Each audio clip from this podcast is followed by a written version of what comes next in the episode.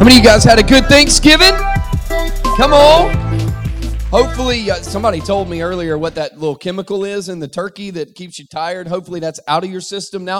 If you're anything like me, though, I'm the guy that eats Thanksgiving meals for like a week afterwards because I love it so much. In fact, Thanksgiving is my favorite holiday because of the food. It's just a food holiday, and I love it, and I like to eat, so I'm good with that, right? Y'all good this morning? All right, let's go ahead and turn in or on our Bibles to 2 Corinthians chapter 9. That's where we're going to start in. There's several verses we're going to hit today, so I hope you're going to take notes, and then I got something special I want to show you. But as you're turning there, I want to remind you that coming up on December the 19th is Christmas at Radiate right here. We got 4 experiences coming up. You're going to get more information about that coming up very soon in the next week or two, some specific invite cards for that day. But leading up to that, we're doing a series called Flippin' Christmas, all right? You got your invite cards on your way out. Make sure you're bringing people to both of those. We want to pack the house and watch Jesus change people's lives this Christmas season. And you need to be at Flippin' Christmas, all right? You just need to be at Flippin' Christmas. You need to be at Flippin' Christmas, and you need to bring somebody to Flippin' Christmas. And you need to, when you invite them, say it with an edge because it makes it even better, right? Just be like, "You're going to Flippin' Christmas with me this year." You don't even have to explain like what it's about. Just intimidate them until they come. No, we're excited to be there, and it's going to be a great time. Let me jump right in today. So we've been in this series called Making Sense, and we've been talking about biblical financial stewardship and what that looks like and what that means and what that entails. And the reality is that it's called financial stewardship in the Bible because stewardship means management, a financial manager. Now, why do we manage finances? Because it's not ours. You only manage something that's not yours. You own what is yours. All right? So when I manage finances, when I manage money, then I'm managing something or stewarding something or taking care of something that is not mine. We talked a lot about that last week in the sense that everything that I have, every paycheck I get may come from my boss, but it's really coming through him because it's coming from God.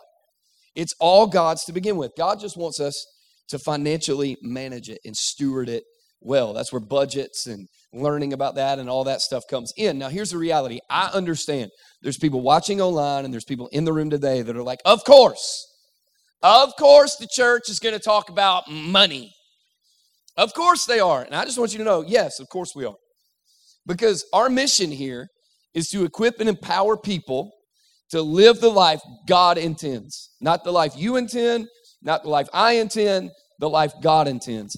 And if that is our mission, and I'm going to be true and held accountable for the mission that God's called us to, I cannot talk about everything except money. I can't talk about everything that you want to hear and nothing that you don't want to hear. We have to talk about all of it because I just believe, and I think it's an important topic anyway. God has a lot to say about it in the Bible. God has a lot to say about it through His Spirit. But watch this. I believe the more that I surrender my life to Jesus, the more I study the Bible, the more I study God, the more I study the kingdom, I believe that true followers of Jesus should be the most generous people on the planet. Now, I said that correctly. I said it on purpose. True followers of Jesus. Here's what true followers of Jesus means. True followers of Jesus means that I'm filtering my life through the teachings of Jesus. I'm not reading the Bible to try to make it fit what I want to do. I'm making my life fit what He teaches. I'm making my life fit what He tells. I'm going, it may not be comfortable for me to do what you say because I don't like it, but I'm a true follower of Jesus. I submit my life, my desires. I don't submit 75% of my life. I don't submit everything but my marriage and my money. I don't submit everything to Jesus except, no, it's everything because Jesus is the Messiah. Jesus is the Savior of the universe. Jesus is the one that gave His life so that we can have life. And true followers of Jesus are people that submit their lives to Him. And so I believe that true followers of Jesus, now if you're not a true follower of Jesus, you don't have to filter your life through Him because you just don't really care. But a true follower of Jesus should be the most generous person on the planet. See, Jesus died to establish the church, the local church, to meet needs in the world, to change cities. And I'm crazy enough to believe that if true followers of Jesus would really submit and we'd really get serious about giving a portion or our first 10%, If we'd really be generous whenever the Spirit speaks, we could change everything. Please hear me. We could change everything because watch this. This is true in your life. This is true in the organization. This is true in the local church. If you ever want to accelerate vision in your life, you need two things: people and resources. Anything, doesn't matter. People and resources. If you want to accelerate the vision in your life that God has for you, people and resources. People will pull it out. People will push you forward. People will make you a better version of yourself, the right people. Resources give you the ability to expand vision and make it happen faster. It's the same thing here. Why do I think that? I think that because I think we could change everything in our city because if the local church had more people and more resources, like I think God set it up, I believe we could eradicate homelessness. We could eradicate hunger. We could adopt every kid that needs to be adopted in each city. And I'm not just talking about Radiate Church because it's not about us. It's about the Big C Church.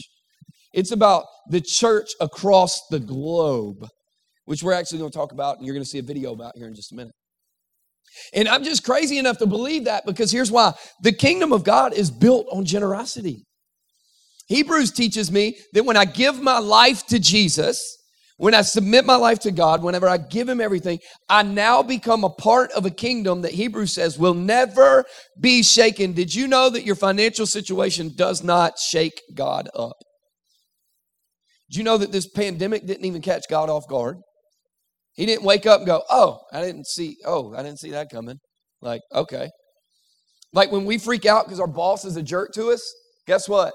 God's not up there going, I didn't know that was going to. It doesn't catch him off guard because we're a part of a kingdom that'll never be shaken. The kingdom is built on generosity. Watch this. God, what? His only son. God gave his only son freely. Jesus gave his life for you and for me. And they gave in hopes and in faith that we would turn from sin and love him back. In fact, the Bible tells it like this. We love God because he what? First loved us. He loved me before he knew if I would love him back. That's a sacrifice, y'all. That's giving. That's generosity. That's giving without caring about the return. That's looking at Jesus, or Jesus looking at us and going, I don't know if you will love me back, but I love you enough to give my life anyway. And I'll do it before you do. They gave Jesus. Jesus gave his life. They give us the birth. The Bible says that we have mercies are new every what? Morning. Every day you wake up, you experience the generosity of the kingdom of God. Isn't that amazing? That yesterday isn't held against me. That yesterday I can't do anything about. I can't change yesterday. So he goes, you know what? There's new mercy and there's new grace for you today. I'm giving you that. I'm giving you grace and I'm giving you mercy. In fact, the Bible also says that we have access to what God owns, and God owns the cattle on 1,000 hills. And guess what? He owns the hills too. Why does that matter? In context, that's currency. Cattle and real estate in that day were money. That's how they traded. That's how they got things. That's what he's saying. He's saying, I've got everything you need. I own it and you have access to it. I like to think about generosity like this. Generosity is an opportunity to partner with God to make a difference for God by meeting a need somewhere. Let me say that again. Generosity is an opportunity to partner with God to make a difference for God by meeting a need somewhere.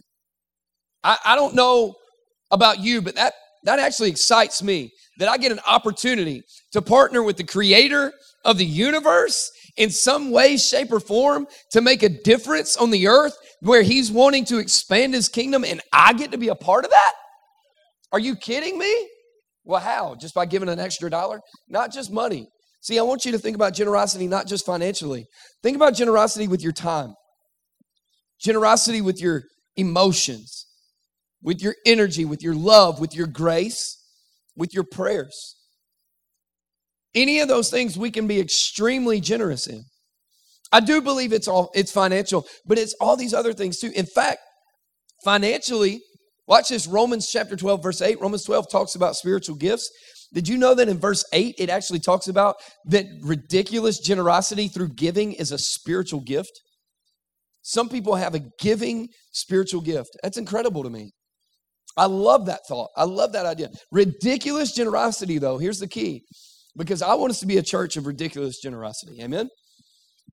I want us to be a church where we give our time, we give our energy, we give our prayers, we give the overflow of what God's doing in us, we give our finances. We want to be a church of ridiculous generosity of all times. Here's why it's hard for us to grasp that, because ridiculous generosity goes against culture. It's countercultural. Because everything in the world will teach us this: hold on to what you have. White knuckle what you got. Save it up. And I'm not against saving. I'm not against any of that stuff. So don't walk away thinking that. I think that stuff's important. But I am against saving whenever God says give. I am against going against the Spirit of God at any moment. And the reality is the culture tells us, white knuckle it. You worked hard for it. You deserve it. It's yours. You hold on to that. And God goes, no, because if you white knuckle it, it has gotten you. You don't have it. It has you. In fact, watch this in 2 Corinthians chapter 9, verses 6-8. The Apostle Paul is writing his second letter to the church of Corinth. And watch this. He talks about it to the church. And here's what he says, verses 6-8. Now this I say, he who sows sparingly will also reap sparingly. And he who sows bountifully will also reap bountifully. Each one must do just as he has purposed in his heart, not grudgingly or against compulsion, for God loves a cheerful giver. And God is able to make all grace abound to you, so that always, having all sufficiency in everything, you may have an abundance for every good deed. I love what the Apostle Paul is teaching the church in that moment. He's saying, listen to me. Don't get mad that you don't reap what you want when you refuse to let it go. In other words, he's teaching this. God won't bless a closed fist, but he will bless an open hand. He's saying, when you refuse to let it go, when you're not willing to sow the seed, guess what? The seed owns you. Because the seed, or what you're holding on to, now dictates your actions. And when something dictates your actions, it owns you. But when you own the seed, you're willing to go, yeah, I'll sow that seed. I'll scatter that seed. There's not a farmer in the room today that would go, I'm going to reap a harvest in 6 months, but I'm not sowing any seed today. Because it doesn't make sense. It's illogical. And what he's doing is he's teaching, you got to be willing that if you want respect, you got to give respect. If you want love, you got to give love. If you want grace, you got to give grace. If you want appreciation, you got to give appreciation. If you want whatever you want, you have to learn to sow. And I love that Paul is actually teaching an Old Testament principle. In Genesis 12, 1-3, you don't have to turn there. You can just write it down. Genesis chapter 12, verses 1-3, there's this statement. And God says this. He says, I will bless you so that you can be a blessing. I will bless you so you can bless others. Watch this. God will not bless you for your Instagram feed. God doesn't bless so that we can brag. God blesses us so we can bless others. And then when we bless others, he blesses again. That's why the scripture says this: faithful with little, I'll bless you with much. Why?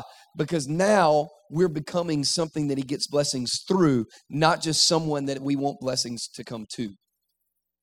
And it flows through us, and it moves through us, and it makes a difference through us. And now he goes, I will bless you so that you can be more of a blessing. And he actually says it in verse 8. He echoes the same sentiment in a different way. Paul says it like this. He said, and God is able to make all grace abound to you, so that always having all sufficiency in what? Everything. In other words, you will have more than enough in everything, so that you may have an abundance for every good internet post, for every good deed. That's why we have to steward well, because if we tie every resource God gives us up in something else, we can't use it to bless somebody else's life. And there should always be more to where I can give and I can bless somebody else's life and make an impact in the world in somebody else's life. And there's two mentalities that kind of go along with generosity. One of them is one that I kind of slip into sometimes, if I'm going to be honest. I default into this. and it's called the scarcity mentality. Now, I'm not the guy. Listen, I just want to make this clear. I'm not the guy that's going to get up and go, if you do these five things, you'll get a $100,000 check from God just miraculously in the mail. I'm not that guy. What I do know is I know that when I follow God's promises, He always takes care of the rest. So that's what we're talking about today. But there's a scarcity mentality that kind of creeps in, and this is where I go by default sometimes. I have to talk myself out of this, right? The scarcity mentality is the mentality of hold on to everything I've got. Because when it's gone, I don't know when I'll get it back. I don't know if it'll ever boomerang back around into my life. If I give you $10, that $10 is gone. You know what I'm saying? The scarcity mentality actually causes us to clam up and stay in the same place we've always been. The scarcity mentality, like I'm a CEO and a boss of this organization and stuff. The scarcity mentality will make it where I'm scared to spend any money to do anything to expand the kingdom of God. The scarcity mentality will make it hard for me to hire people. The scarcity mentality makes it hard for me to preach about money because I'm scared that if you get mad, that you might not like me anymore. Like, that's what scarcity mentality is. Scarcity mentality is that you don't open up and love others because of the way somebody else loved you. That was not right. Scarcity mentality makes us clam up and go, wait a second, I got to kind of stay right here with my four and no more. The scarcity mentality makes it so that we don't invite people to church because what if they come and they're not the same people that go here? Good. Don't do that to them, Mike. They're going to yell at me later. Like the truth, they're not.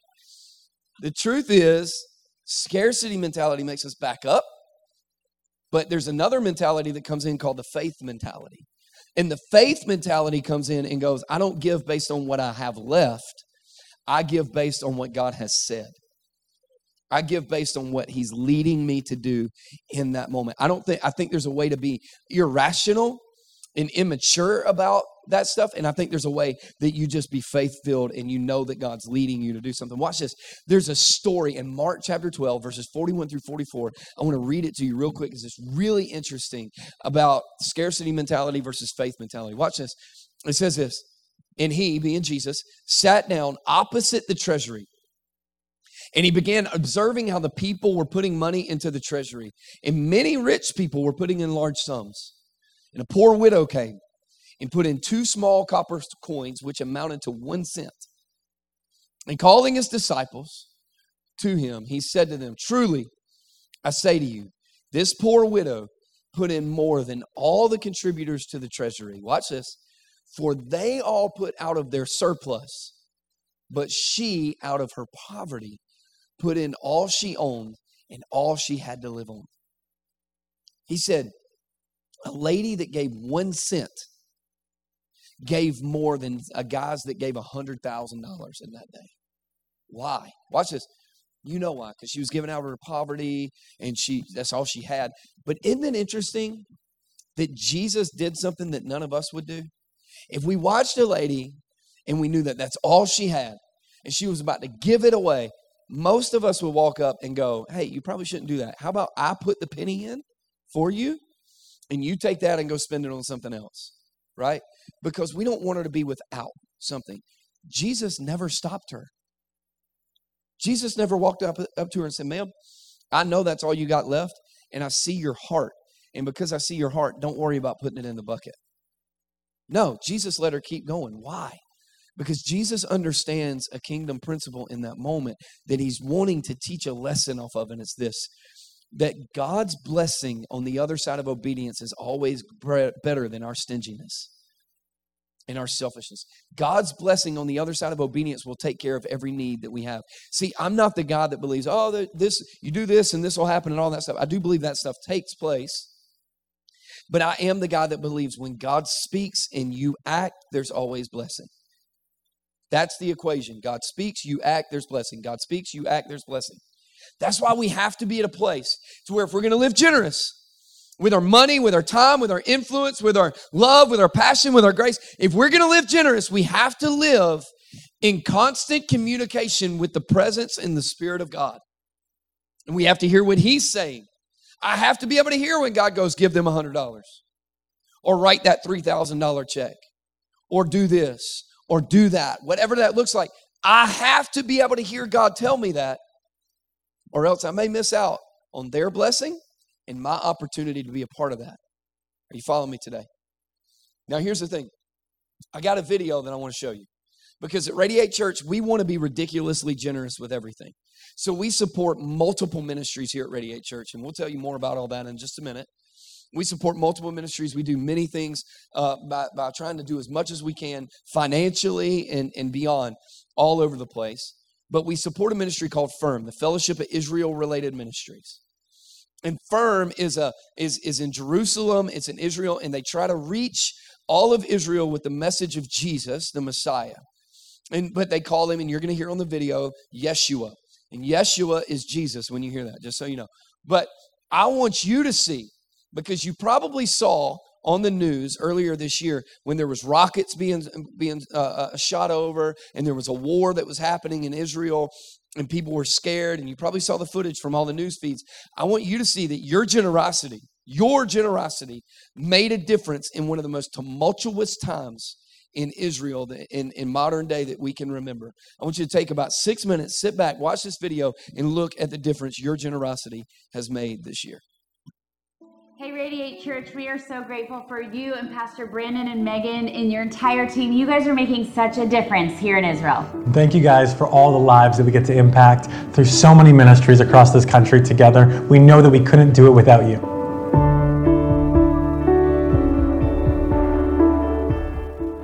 We know that this year we've all been faced with many obstacles. In fact, earlier this year, we were faced with a war with Hamas in Gaza that caught us and our team off guard. But we really prayed and sought the Lord and said, how can we come in the opposite spirit of the fear and the hatred and tension that we're experiencing? So thanks to your generosity, we were able to partner with believers all across the land and be the hands and feet of Yeshua. So today we want to share with you some stories about how you impacted so many lives and brought the hope and healing of Yeshua to so many hurting people.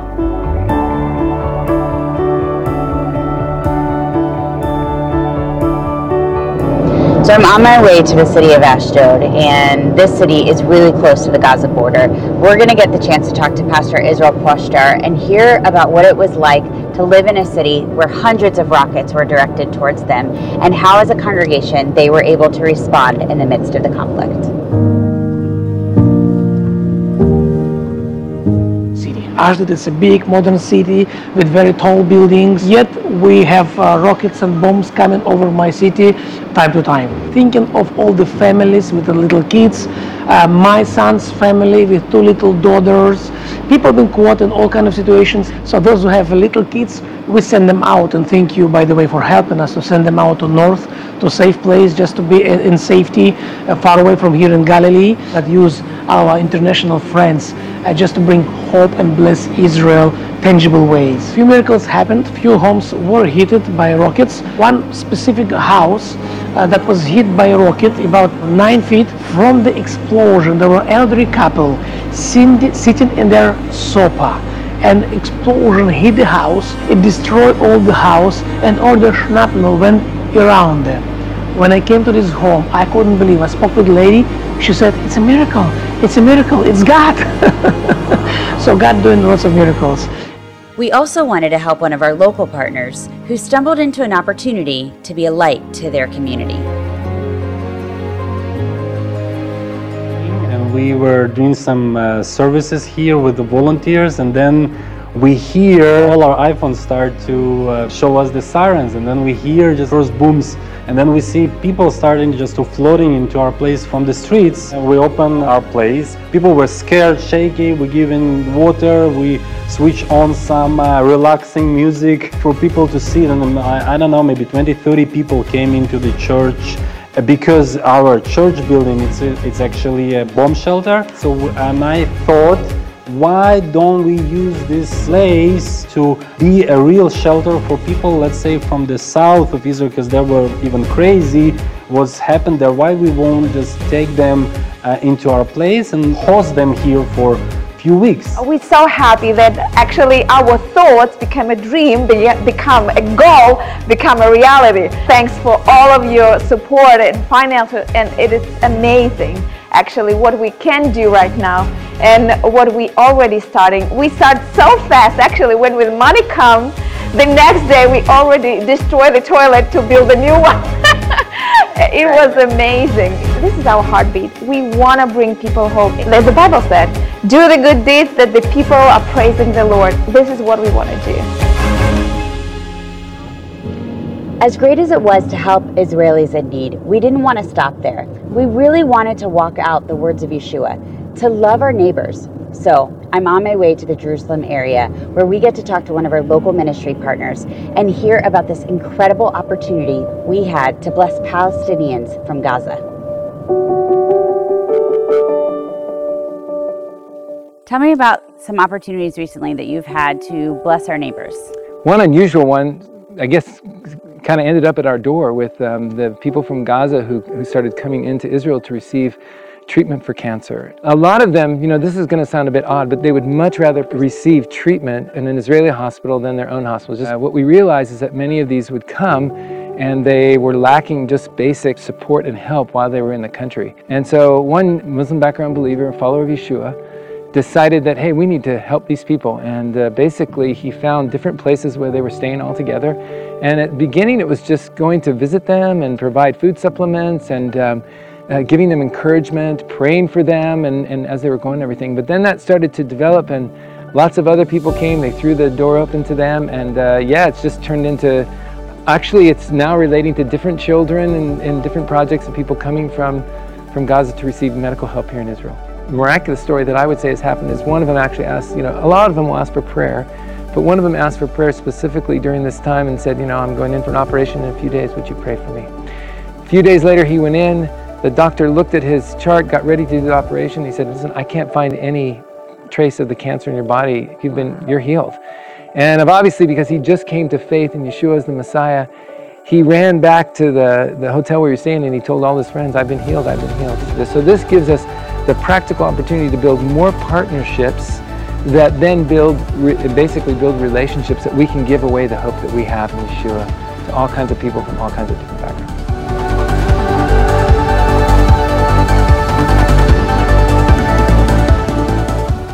We know that Jesus promises us that in this world we will experience tribulation, but that He has overcome the world. And in the midst of everything going on in the world, thank you for continuing to partner with us. We are believing and continuing to work towards the day where every person in Israel has an authentic encounter with the love of Yeshua. And we know that this would not be possible without you. Our team is grateful for you and we're praying for you. Thanks for coming on this journey with us. Come on, let's celebrate what God's doing there. See, that's what generosity can do. You couldn't do that by yourself. I couldn't do that by myself. But when we come together and we partner together, we can make a difference in a place that we've never even stepped foot in Israel and watch God change people's lives for the kingdom of God. Amen? It's amazing. Watch this. God's done some amazing things this year. I hope you'll celebrate this stuff with me today, that because we also partner with organizations that plant churches. This year alone in 2021, we've helped plant 64 churches this year throughout the United States. Come on, somebody. We decided this year we were going to do something a little different. We partnered with a specific church in Raleigh, North Carolina, that we have a relationship with. And COVID was just really kind of wrecking those guys a little bit, and as it did most churches, you know, like every church was hit in some way, shape, or form. And they couldn't find a place to meet. They couldn't figure out what was going on. But through your generosity and their stewardship and what God has done through their church and the people in their church and their generosity, they were able to secure and upfit a brand new facility and start meeting again so they don't have to worry about renting and leasing a space like that. You've helped through your generosity multiple people and couples get counseling this year in order to help them get healthy and to get through things so that they could be everything God's called them to be. You, through your generosity and through a life group that we have here called an outreach life group here at Radiate, we provide meals each and every single month to people in need in Kershaw and in Richland County. Your generosity helps make that happen. This year, we found out recently about a family whose wife was battling breast cancer. The husband's trying to hold everything together. It's been a really, really bad battle. Bills are coming due. I mean, it's just been bad. His job is in their vehicle. And so he has to drive a lot, but they couldn't get tires. They couldn't find time nor money to really get tires. Well, guess what? Your generosity bought that family brand new tires so that man could continue to work and support that family through a hard time. We've done things like that. We can't do things like that for everybody, but we say it like this. We want to do for one what we wish we could do for all. And when God speaks, we'll do for one what we wish we could do for all 600, 700, 800 people that call Radiate Church home every single week.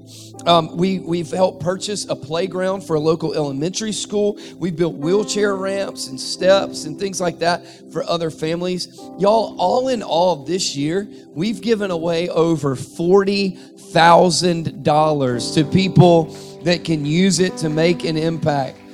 Y'all, listen, we want to be ridiculously generous at Radiate Church. It's not just about getting a check, but watch this. Generosity, here's what we have to know. Generosity is not just about me.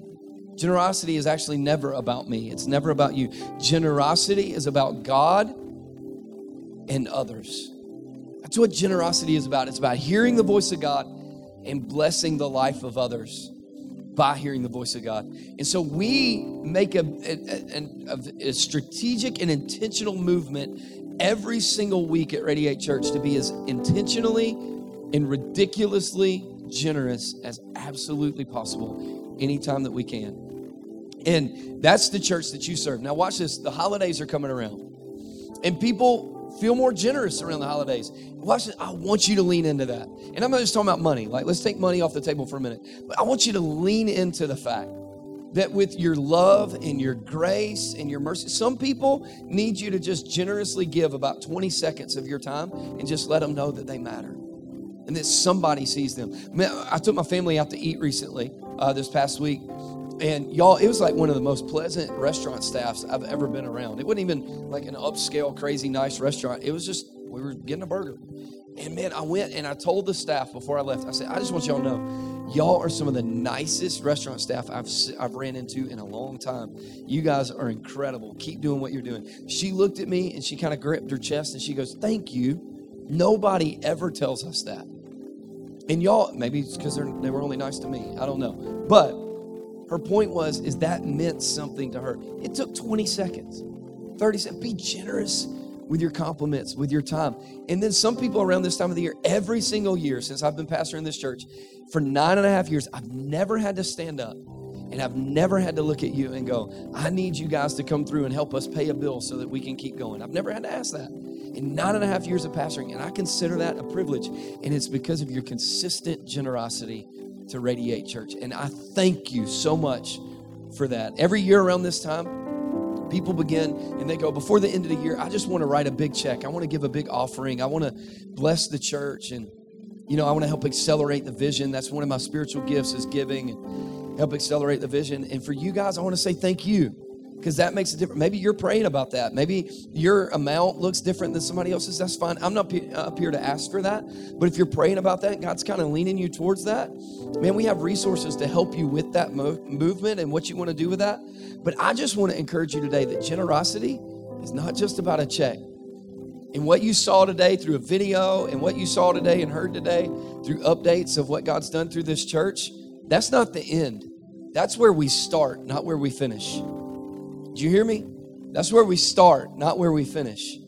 That's where we start because there's more people to reach. There's more seats to fill. There's more lives to impact. There's more people in Israel to reach.